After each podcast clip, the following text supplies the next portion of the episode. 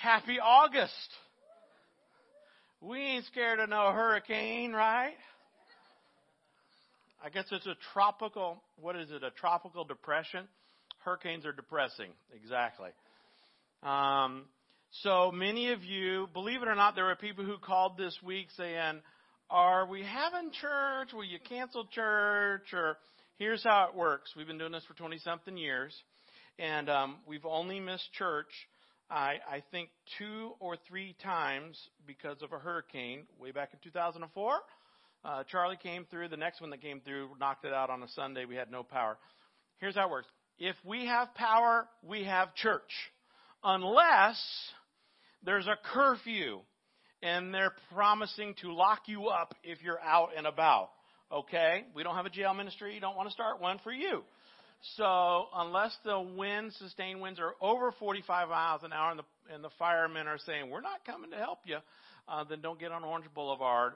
Or unless we lose complete power, um, we will always have church. Now, as it turns out, this is uh, no big deal for us inland. Some of our some of the people who are watching are out on the coast. We're praying for you today that it'll blow by and it won't cause any damage uh, wherever you're out. By the way, thank you for joining us online. Uh, there's a contingent out back. It's never been better to be out back, although it's a little wet uh, every now and then, but it's nice and cool out there. We've installed fans. Uh, we did not have to run the cooling misters. Um, it's wet enough, as you can imagine. And for those of you who are got your feet propped up in your bedroom, or maybe you're watching from your car, um, or maybe you're in your living room, we want to welcome you. Thank you for joining us um, as well. I can't believe it's August already. Praise God for that. The sooner we get done with this year, the better, right? Uh, um, we did start a brand new series four weeks ago. If you've got your program, there's an outline uh, inside. I'll draw your attention to that. And if you're watching online, hopefully you've downloaded that, printed it off so you can take some notes. Or perhaps you're going to, if you download it to your device, to your um, iPad or your iPhone or your Android device, uh, you can kind of fill in uh, with a stylus or even your finger or, or text in, uh, type in the, uh, the answers to the blanks that we'll be looking at. But before we get started, I've asked two of our ladies, Sarah and, and Holly, are going to kick us off by reading the scripture today, if you'll draw your attention to the side screens. Hey, Seminole family. We're so happy to be here with you today. Hi, I'm Holly Lemmy, and this is Sarah Mull. We're known as the Refit Ladies around Seminole Community Church. We've been hosting fitness classes here for about two and a half years. I found the church through some family friends about three years ago, and we've been so happy to be here. Sarah, how'd you find it? Well, I was fortunate to have Sophie and Wade Brashears in my class. I'm a fifth grade teacher at Wilson Elementary, and when we moved over to this area, I reached out to the family and I said, Don't you guys have a church that you love? And they said, Yes. And I've been here ever since. Hey, Sarah, have you heard lately that we should be reading our Bibles? We should read our Bible. Have, have we told you lately that you should read your Bible? So Sarah's going to read from us today from James, first chapter, verses 12 through 18. All right. God blesses those who patiently endure testing and temptation. Afterward, they will receive the crown of life that God has promised to those who love him. And remember, when you're being tempted, do not say, God is tempting me. God is never tempted to do wrong, and he never tempts anyone else. Temptation comes from our own desires, which entice us and drag us away. These desires give birth to sinful actions, and when sin is allowed to grow, it gives birth to death. So don't be misled, my dear brothers and sisters. Whatever is good and perfect comes down to us from God our Father, who created all the lights in the heavens. He never changes or casts a shifting shadow. He chose to give birth to us by giving us his true word, and we, out of all creation, became his prized possession. Hey, Seminole family, we love you and we're praying for you.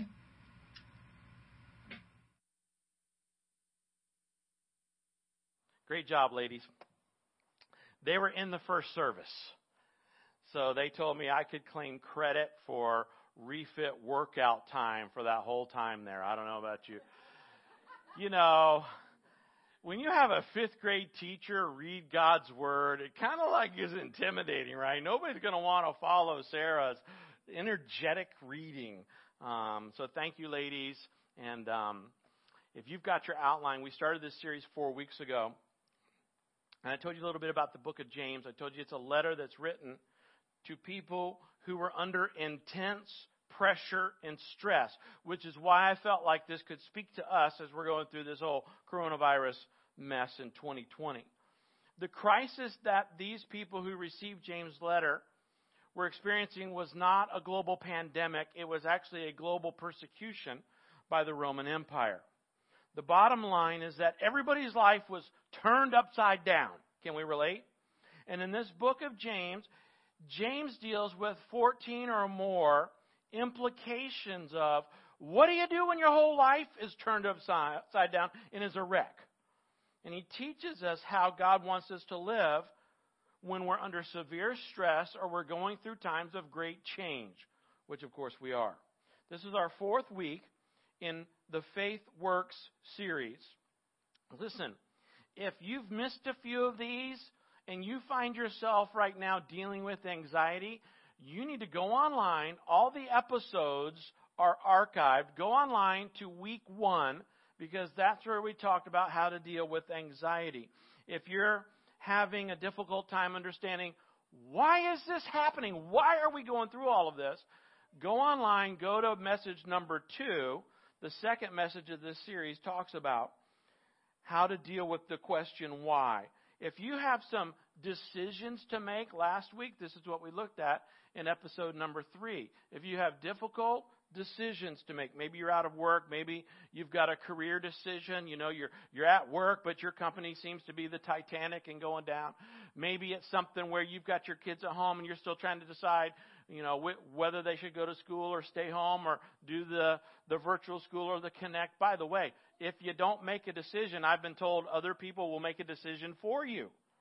Yeah, so those of you who are like still in the undecided camp, I think your kids are going to face to face school apparently.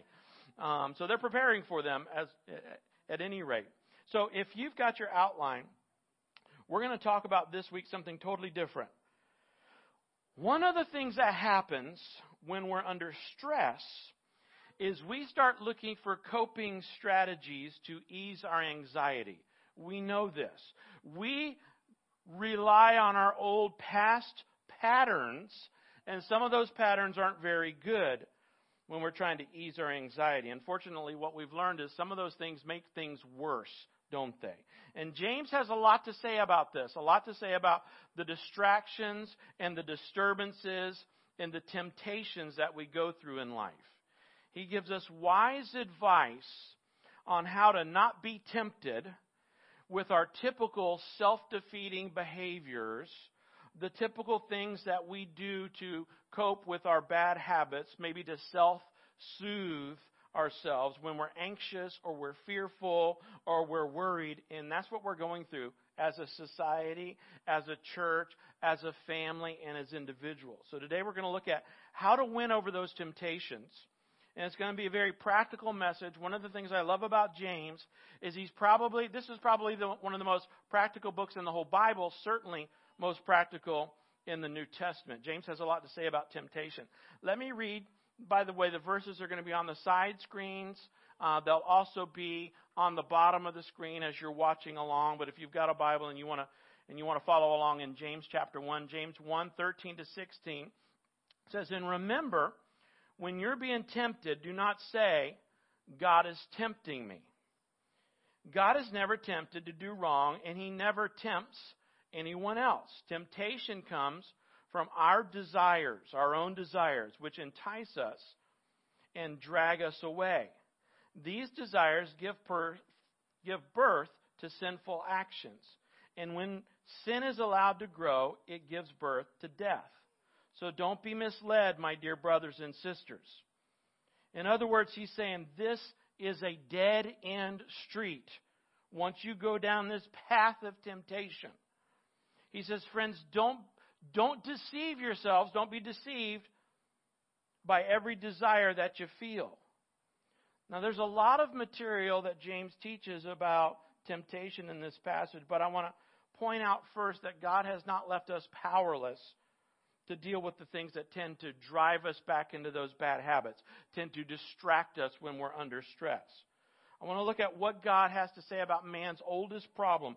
This problem goes all the way back to Genesis chapter 3. It goes all the way back to Adam and Eve in the garden when Eve was tempted and then Adam was tempted. We all eventually face temptation. Sometimes you know what's right to do, but it's so hard to do it. It's so hard to say no to the wrong thing and do the right thing. The Bible talks about two different kinds of testing. One is called trials, one is called temptation. And both of them use are, are derived from the same Greek word, peirasmos. Sometimes it's translated trials, sometimes it's translated temptations. Well, what's the difference? Well, usually it doesn't matter because sometimes a situation can be both a trial and a temptation. But to distinguish them, trials are situations designed by God to help us grow. Temptations are opportunities or situations designed by the devil in order to cause us to sin. In James 1:12, one of the verses that Sarah read, it says God blesses those who patiently endure testing and temptation. Afterward, they receive the crown of life that God has promised to those who love him. So there is a prize, there is a reward for enduring temptation. I want you to circle in that verse the first two words. It says, God blesses. One of the ways blesses, the word blesses is translated, is happiness. Happy, God gives happiness. Happy are those who patiently endure testing and temptation. Happiness comes from having our life under control so that there's no bad habit, no hang up that keeps dro- driving us back to our old patterns of behavior. When we know to say that we need to say no to a temptation, when we're able to overcome the temptation, say, no way, not going to do it this time, the Bible says, James is saying, that brings happiness into our life. And he calls it the crown of life. Literally, the word there means life itself. James says, when you understand temptation, and he's going to teach us in two verses the four steps of temptation. He says, when you understand temptation, and when you're able to overcome it, when you're able to say no to the temptation, that's when you begin to really live. That's when you have the abundant life, life itself. So the question we ask is how? How do we handle temptation? How do we say no when we need to say no and say yes to God's plan instead? Now, James is a very practical teacher, practical leader. So he gives us five principles within this little passage of chapter 1. Five principles to help us overcome temptation. If you've got your pen and you've got your outline, I'd like you to fill some of these words in. If you're following at home, you're going to want to jot these down. The first thing I've got to do to win over temptation is I've got to be realistic. Will you fill that in? I need to be realistic. I've got to face the fact that we will be tempted.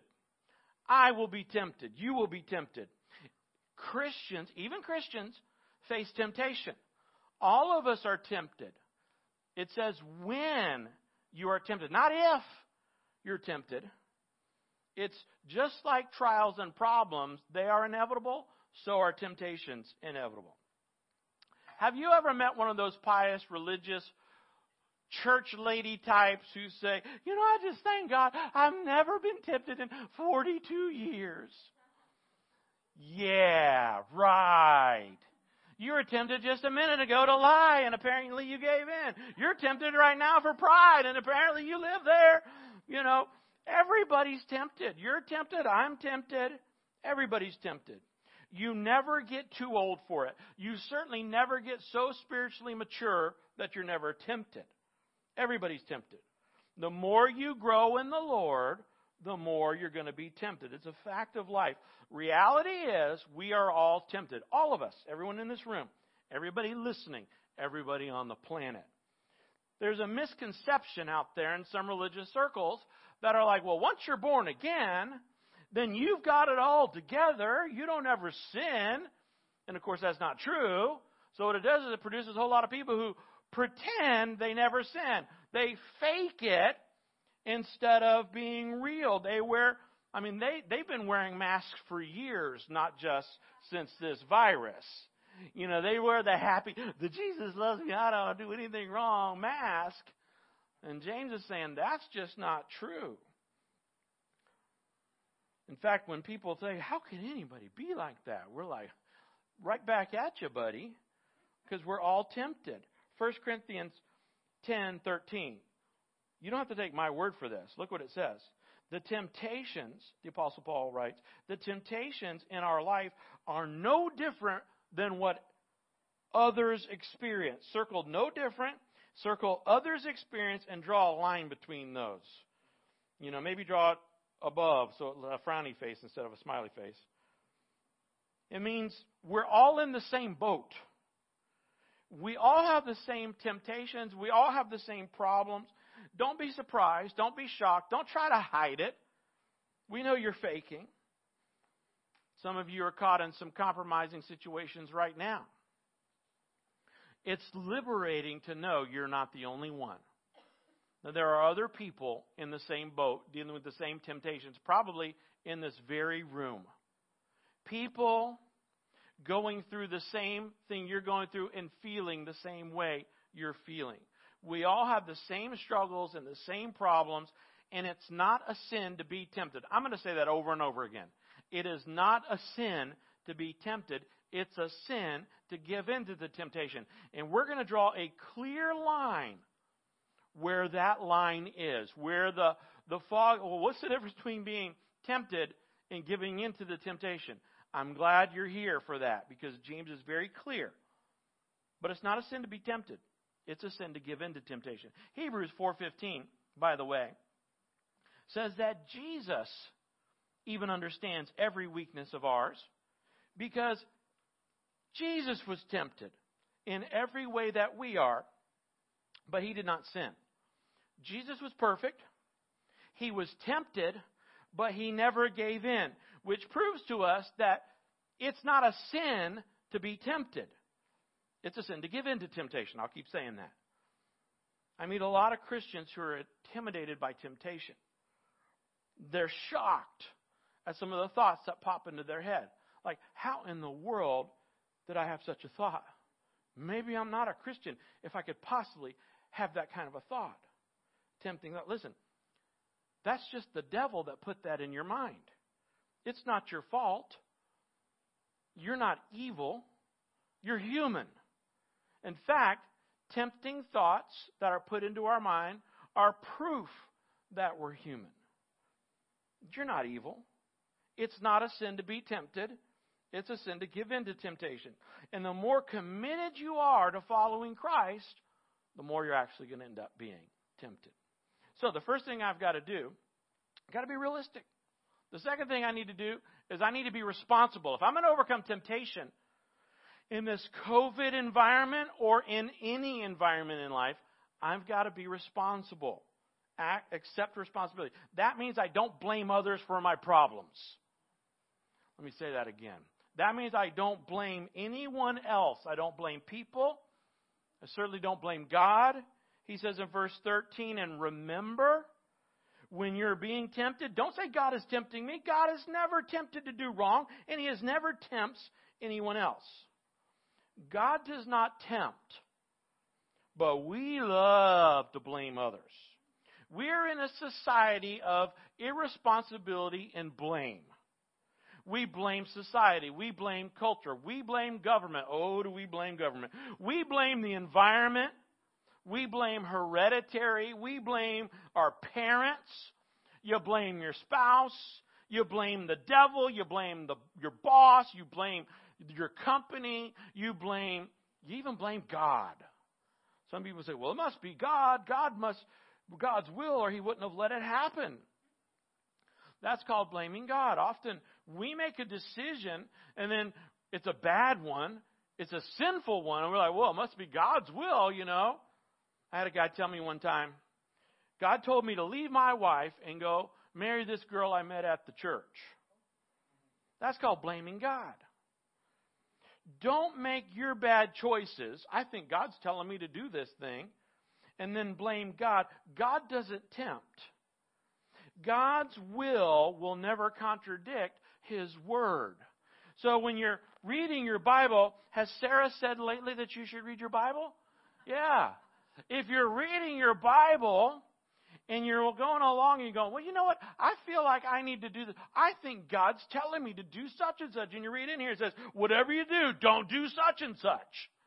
If you think God's telling you to do such and such, and the Bible clearly says, don't do such and such, guess who's wrong? It's not God you're hearing. That's the burrito you heard you ate last night. Okay? That's your dumb idea. Just by the way, lots of people say these words. God told me and fill in the blank. And I I've been on this planet for 53 years. Most of the people that say God told me this haven't heard from God in years. That's just my opinion. And I promise you it's true when what they tell you that God told them to do doesn't line up with God's word. I know they haven't heard from Him because they haven't been listening to Sarah say, read your Bible every now and then, more and more and more. The fact is, most of our lives, most of the problems in our lives, we bring on ourselves. We don't need anybody else to mess up our lives. We're perfectly capable of messing them up ourselves with the bad decisions that we make because we didn't listen to part three of this series that tells you how to make decisions. We just go by our gut, which is often wrong. We just go by our feelings, like we talked about, which is often wrong. And we bring these problems on ourselves. Listen, if we are ever going to break the bad habits, if we're ever going to get over the hang ups that we have, we've got to be responsible. Take responsibility and stop blaming God and don't blame other people. That is a sign of immaturity when we do that. That's all of us. The fact is, we're all that way. All right, so I've got to be realistic. Yep, I'm tempted. And number two, I've got to be responsible. I take responsibility. Number three, I need to be ready. I need to be ready. Temptation is not new. It goes all the way back to Genesis chapter 3.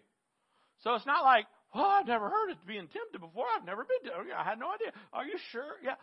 This is the state of humanity all the time.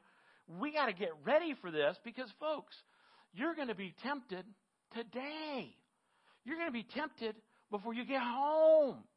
You may be being tempted right now. I need to be ready. Now, the Bible tells us to be ready. And when I say the Bible, let me just be real specific.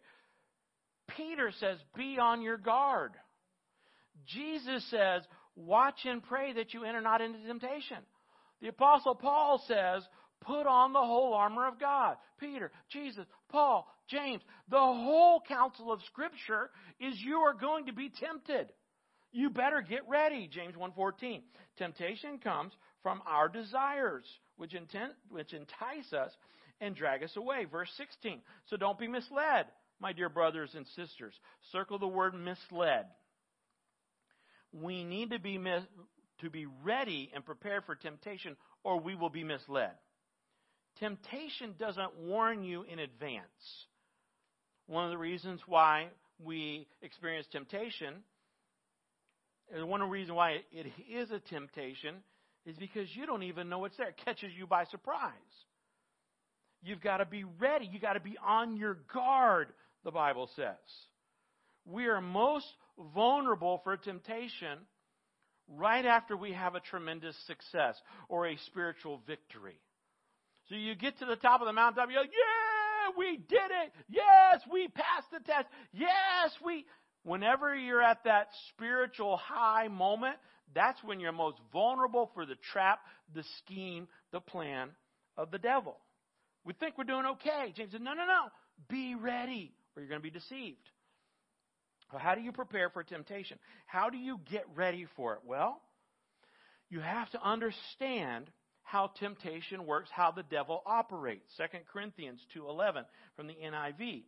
In order that Satan might not, not outwit us, we are not unaware of his schemes. God wants you to know how the devil operates, how he tempts. Now, the only good thing you can say about how the devil works is he's consistent. He uses the same tried and true pattern, the same tried and true method Why would he change his game plan? It works. His playbook works. He's been using it for more than 2,000 years. This temptation, this process of temptation. It's never a one time thing, it's over and over and over again, and we fall for it every, every, every time. James, in two verses, outlines the four steps the devil uses on how temptation works. The first word I want you to write down is the word desire. Desire. James 1:14 part A says temptation comes from our own desires. You can circle that if you want or just write it down. Desire. The first step of temptation is desire. It's an inside job. Now most desires are okay. God has given us our desires. We couldn't live without these desires that are good and okay. The desire to eat, the desire to drink, the desire to sleep, the sexual desire, the desire to accomplish. God gives us those desires. Those desires are good desires, good gifts from God. But any desire out of control becomes destructive in our life. Satan loves to take our routine desires and turn them into runaway desires. We're consumed by it. We're obsessed by it. We're out of control with food, work, having fun, sex, money. Legitimate desires, but when they get out of control, they become a problem in our lives. If it wasn't for the inward desire, we wouldn't be tempted. It starts on the inside. It's the fulfillment of a legitimate desire. In other words, if it wasn't desirable, we wouldn't be interested. Very hard for the devil to tempt me with Brussels sprouts. Like, yeah, I don't want Brussels sprouts. You know, so why would you use that to trust to, to tempt me? Donuts are another thing. It always starts with desire. Second thing I want you to write down, deception.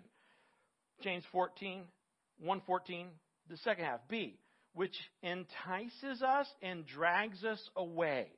Now, James uses two terms here from the sports world. All the men woke up and paid attention. He said sports. You know, we haven't had any sports in forever, so oh, tune in. The word dragged away is a hunting term. It's a hunting term that literally means snared in a trap. The word enticed is a fisherman's term, which means to lure by bait. Lured by bait.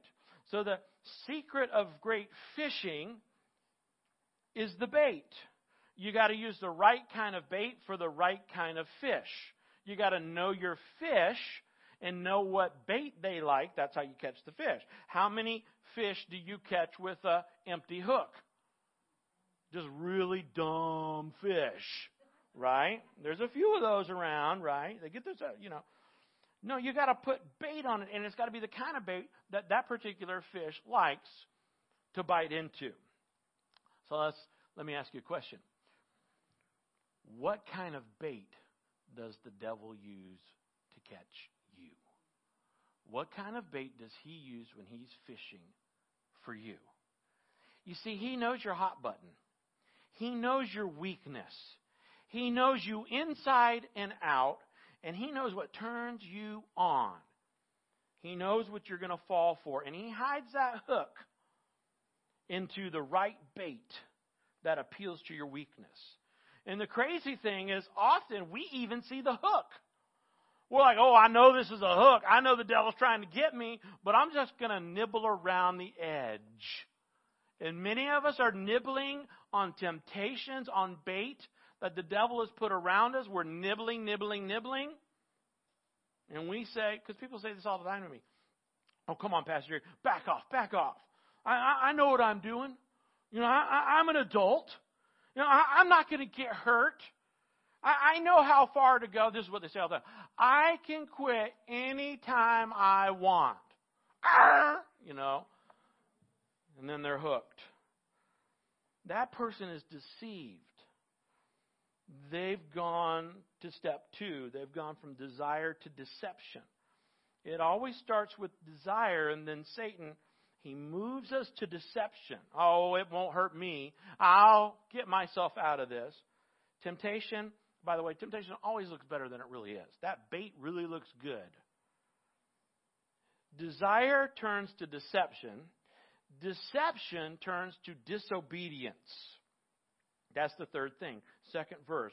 James 1 14 and 15 is where he gives us these four things. 15a, the desires give birth to sinful actions, disobedience. What begins in our mind results in an action. It starts in our imagination. The battle always starts in our mind with our thoughts, and it moves from our thoughts into actions. First, the devil gets our attention. Woo, look at that lure. You know, he, he's got our attention, and he knows if he can get our attention, then we have the attitude, I'm interested. And then he gets us to commit the action. He knows if, we, if he can get our attention, eventually we'll commit the action.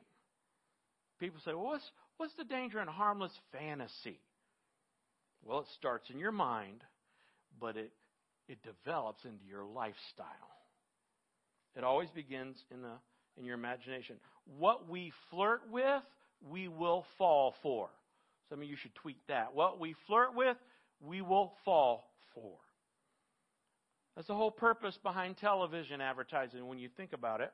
They try to get you to imagine yourself in that nice, fancy new car. They try to get you to imagine yourself on that nice vacation, especially right now. Some people have vacations booked for the next 10 years. You know, haven't had one in 10 weeks, so it's like, I got another vacation. Oh, I, I can fit you in in 2026, you know. And there's nothing sinful about a vacation. There's none, nothing sinful about a new car. It's just effective. They get you to picture yourself in that car. Picture yourself on that vacation. And they know if they get you to think about it, think about it, think about it, eventually it comes out in your lifestyle. Desire leads to deception. Deception leads to disobedience. And disobedience leads to death. That's the fourth step in the process of Satan's temptation. This is all found in James 1, 14 and 15. First half of 14, first half, the second half of 14, 15a. Now this is 15b. And when sin is allowed to grow, it gives birth to death. Birth to death. What an oxymoron. That's a, what a sentence. Tragic consequence of our giving in. This is what losing the battle looks like. We die a little bit inside. Devastating result. What is death? Death is the opposite of living. If we overcome temptation, we get the crown of life, we get the abundant life. But the wages of sin is death. That's spiritual separation from God. James says we're free to choose any way we want to live. Did you know that you're free to choose any way you want to live? God has given you the freedom of choice. Some people think God is controlling. Well, God is so controlling. I'd never want to be a Christian because God, then God would be so controlling over my life. Let me just tell you something. God doesn't control your life. Haven't you proven that yet? You want proof? Think about spring break. God, God didn't keep you from making all those dumb decisions. Well, think about your 20s. Think of all the mistakes. You, God never stops you from making dumb decisions. He allow. I mean, my whole, our whole lives are, are a testimony that God doesn't stop us. He gives us plenty of rope to wreck our life if we choose to use it that way. It's the freedom of choice. We can choose to live any way we want. Now, here's the thing. Here's the thing you got to understand. You can choose any choice you want. You just can't choose the consequences of that choice. Oh, you can, I can choose whatever I want. I'm just not allowed to choose the consequences. I can have all the kicks I want. Just don't get to avoid the kickbacks. I'm not free to choose the consequences. In order to overcome temptation, in order to break the habit, in order to get over the hangups, I've got to first be realistic, admit I have a problem. Then I've got to be responsible. Stop blaming everybody else for my problem. Then I got to get ready and understand how temptation works. And then all of a sudden, James is going along saying temptation leads all the way to, to death, desire to death. And then in verse 17, it's like he does a hard 90 and he totally changes directions. And it's almost as if he forgets what he was writing about. And you're like, he's on this negative thing. He's, he's talking about this temptation. It leads to death. Then, boom, he goes in a whole other direction. And look what it says. In verse 17, whatever is good and perfect is a gift coming down to us from God our Father, who created all the lights in the heaven. He never changes or casts a shifting shadow. James is talking about temptation. All of a sudden, he redirects our thoughts to the goodness of God. First, he's talking about something negative. Then he jumps over here to something positive. He is refocusing our attention on something else. Why does he do that? Well, because that is actually the next step in overcoming temptation. You be real. I got to be realistic. I've got to be responsible. I've got to be ready. And then the, the next one is I've got to be refocused. I need to refocus my attention. Temptation begins with our inner thoughts. Then changing temptation or changing our thoughts is what lets us get over the, the key to overcoming the temptation. This is the principle of replacement. The key to overcoming temptation is not to fight the temptation. I don't want to be tempted. I don't want to be tempted. I'm not going to give in. I'm not going to give in. I'm not. Gonna... The key is not fighting the temptation. The key is simply refocusing our thought process. We have to change our attention, turn our attention, shift our thoughts, change our mind. Instead of looking at what we're being tempted by, we look somewhere else, we refocus our lives. What will we refocus our thoughts on? Well, Philippians 4 8 says to fix your thoughts on what is true and honorable and right and pure and lovely and admirable. Think about things that are excellent and worthy of praise. So we focus our thoughts, our minds, on the goodness of God. Why? Because the more you fight a feeling, the more you fight a temptation, I'm not going to look, I'm not going to look, I'm not going to, I'm not going to eat, I'm not going to, it grabs hold of you. The grip gets stronger. We become what we focus on. And if you focus on that temptation, don't, it's like the, it's like the bug flying into light. Don't look at the light, don't look at the light, don't look at the light. Zap. Right? Get your eyes off the negative and get your eyes on the goodness of God. In other words, if you're a chronic worrier, this has been a tough year for chronic worriers. You know, I, I, I can worry about anything. There's the, the problem for the chronic worrier right now is indecision. I don't know what I'm going to worry about. You know, there's so much to worry about. You know, I'm worried I won't worry about the right thing to worry about. Right?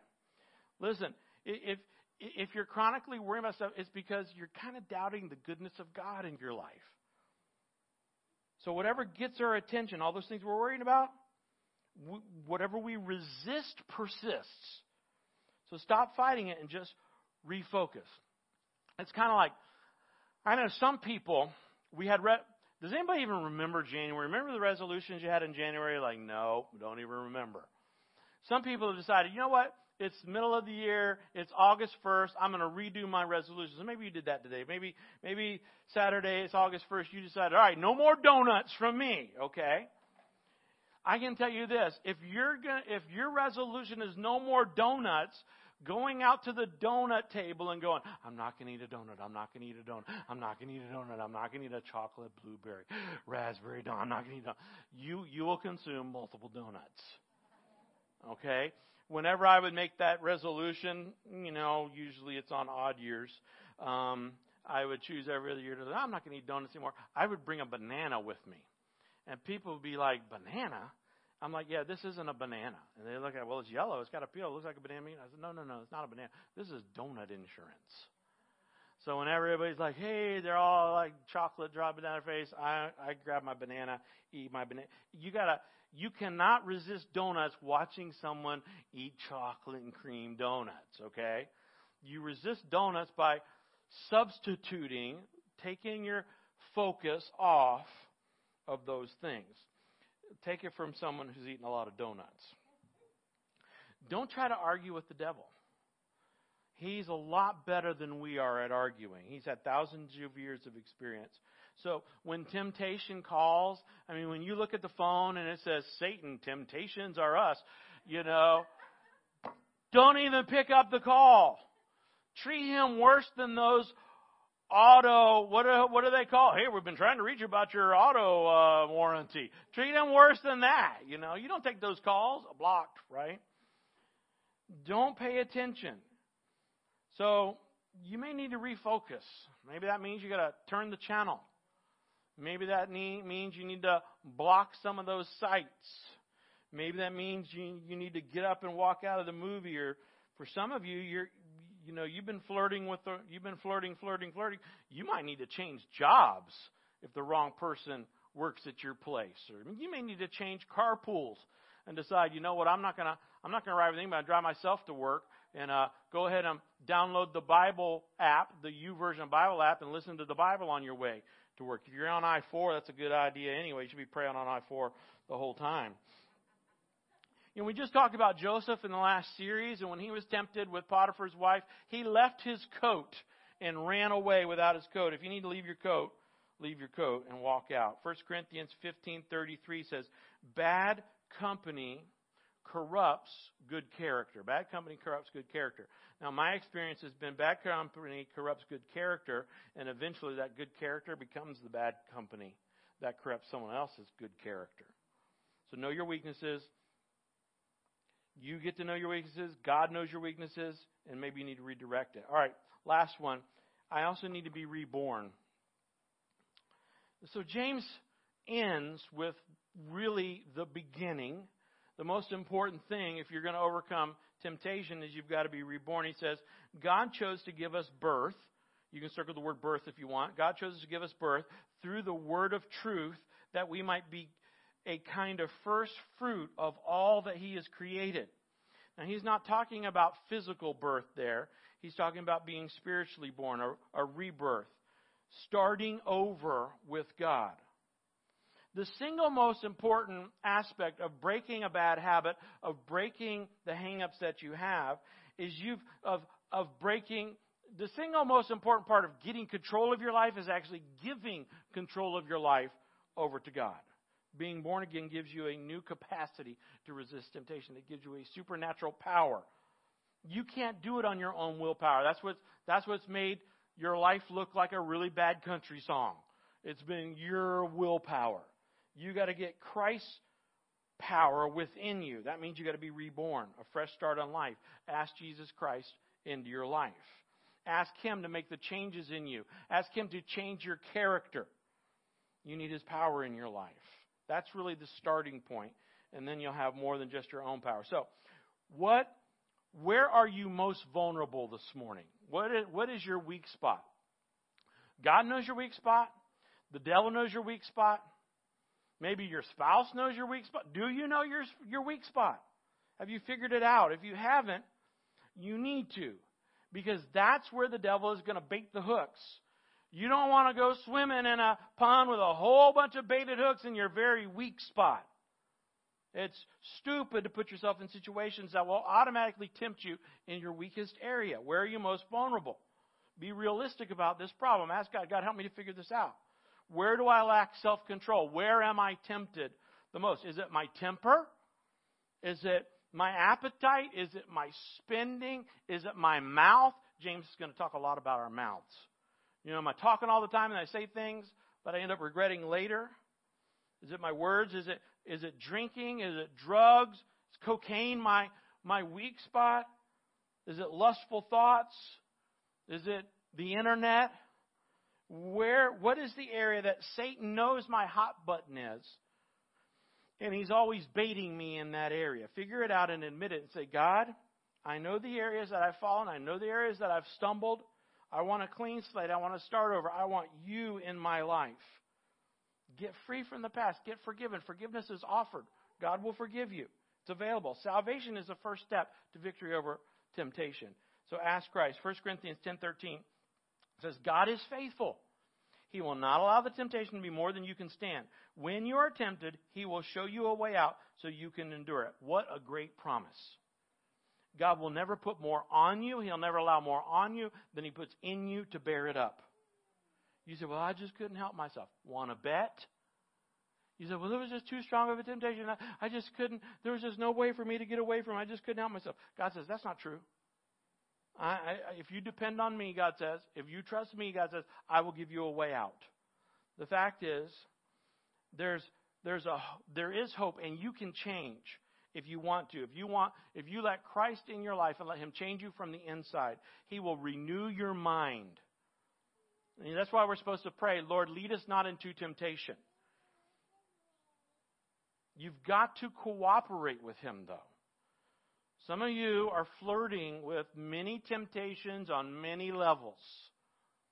God's bringing them to mind right now.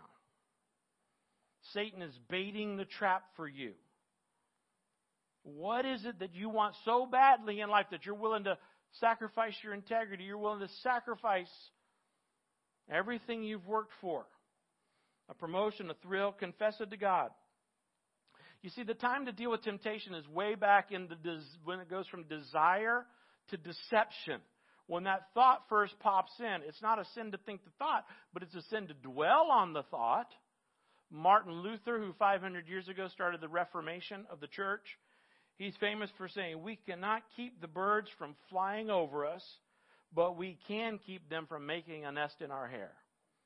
You cannot live in a temptation free world it's going to always be around you. Sin is always around you. But it's not a sin to be tempted. Don't be intimidated by that. It is a sin to start dwelling on it, to start thinking about it, certainly to start flirting with it and fantasizing with it. Eventually, that's going to take root and come out in your life. You're going to cross over to disobedience. All right, two resources that I want you to fill in, two things I want you to jot down, they'll be on the side screen in order to fight temptation. Number one, I need fellowship with other Christians if I'm going to overcome temptation. You're not going to make it on your own. You're not going to make it with your own strength. Just look at your life. Look at all the times you are on your own. In fact, that's the devil's strategy is to isolate us so that we will give in to temptation. He looks at the herd and he says, Who's the weak antelope in the herd? Oh, that's the weak one. Let's isolate him and we'll devour that person. And here's the problem with this particular virus that we're going through. We're completely isolated, aren't we? That's part of his strategy. So I need more other Christians in my life. Get involved in a Bible study. We're going to be starting Bible studies again right after September, right after Labor Day. You say, Labor Day, that's so far away. It's four weeks, folks. You need to decide now. I'm going to start making times on Tuesday night or Wednesday night or Thursday night and get involved in a Bible study. You got to get involved in a small group. We've talked about this. Get involved in a small group. Find a place. Now we're going to do three kinds of small groups. They're going to start after Labor Day too. So it's only four weeks. You should be deciding now. Am I going to do a face to face small group? Am I going to do a Zoom small group? That's going to be all online. Or am I going to do a hybrid small group? Hybrid small group is with like six people face to face and another four to six people zooming in. I know that's clunky. I know that's like, oh, you're weird. You're the one on the TV. I get it. You got to decide which is best for you. Look, Zoom, Zoom by itself is clunky. You, you know, nobody wants to zoom, zoom, zoom. We want this thing to be over so that we can hug each other, so that we can close again. The temptations that we all face, we need to support each other. Then finally, I need time in God's Word. I need time in God's Word. The Bible is our secret weapon against temptation. In fact, Jesus said, You will know the truth, and the truth will set you free. Jesus, when he was tempted, he quoted the Bible to resist temptation. He quoted three times, he quoted the Bible from Deuteronomy. When's the last time you read Deuteronomy? What's that good for? Well, apparently it's good for dealing with temptation. That's what our Savior used when he was tempted. Fill your mind with this book. Refocus back onto God's Word. Study it, memorize it, meditate on it. Fill your life with the Bible. Get your eyes on God's Word and get your eyes off of whatever you're flirting with, whatever the bait is that's in front of you. Because Satan's going to attack. He's going to attack before we even leave. What is the payoff? James gives us the payoff in James 1 verse 12 it says, God blesses those who patiently endure testing and temptation. Afterward, they will receive the crown of life that God has promised to those who love Him. So I'd like us to pray. I'd like us to take a minute or two to pray. We're going to bow our heads and close our eyes. If you can pray with me. If you're watching online, I invite you to bow your head where you're at, or if you're out in the pavilion, just bow your head, close your eyes you can, you know, I always tell the kids and close your mouths, you know, um, and and let's uh, let's pray. You don't have to say these prayers out loud. You can just think them in your in your mind, and God will will hear your thoughts. Maybe you're struggling in an area that's bothered you for years. What's your weakness? What's your hot button? Where does Satan bait you? Why don't you just pray and say, Lord, you know, you know what my weakness is. Tell him what it is. I've got a tendency to fill in the blank, to exaggerate, to be double minded, to, to not stand up for what I know is right, to be wishy washy, to always worry about what other people think. I've got a tendency to be sarcastic or to say hurtful things to my wife or my husband, or insensitive. I'm insensitive to the needs of my spouse, or maybe I tend to be selfish. Don't we all? There's something in my life that's out of control. What is your prayer? Tell him, my time is out of control, Lord, or my, my spending's out of control, or my weight, my exercise is out of control. I just, I just keep falling in this area. It's the same area over and over, and I feel so bad about it. Just confess that to him, right where you're at. Jesus loves you. God loves you. He's not going to condemn you. He wants to forgive you. He wants to slate, wipe the slate clean. He wants you to start over today. That's why He's brought you here. Say, God, I want to be realistic about this. I've got a problem in my life. I drink too much. I whatever too much. Admit it to Him. God, I too much. And then accept responsibility. Don't blame your parents. Don't blame your spouse. Don't blame your boss or anybody else. Accept, admit that there's a weakness there. There would be no outside temptation if it wasn't an inward drive that matches it. So this is, I've got this problem, Lord. And then be ready. Lord, help me to study your word. Make that your prayer. God, help me to study your word so that I'll know how the devil tries to get me. Help me to recognize those areas of weakness and to avoid them. And Father, help me to refocus on you, to fill my mind with the things that are good, the true things, the right things. Not to resist my feelings, but to replace them with what you have to say. Most of all, if you're here or you're watching and you've never opened your heart up to the Lord, do it this morning. Say, Jesus Christ, I want to be reborn. Just pray that. Jesus Christ, I want to be reborn. I want a fresh start in life. Would you forgive all the sins that I've com- ever committed and help me to start over today? And He will. That's why He died on the cross for you. Say, Jesus Christ, come into my life and be the manager and the controller of my life. And He will. That's what Lord means, manager and controller. Lord, you promise to make a way out of these temptations. Pray that. Lord, you promise to make a way out of these temptations, so give me your strength. And then some of you need to go and break off a bad relationship. Some of you are flirting in all the wrong areas. Say, Lord, help me to quit compromising. Help me to do what's right. And He will help you if you come to Him with an open and sincere heart and say, God, you know all about me.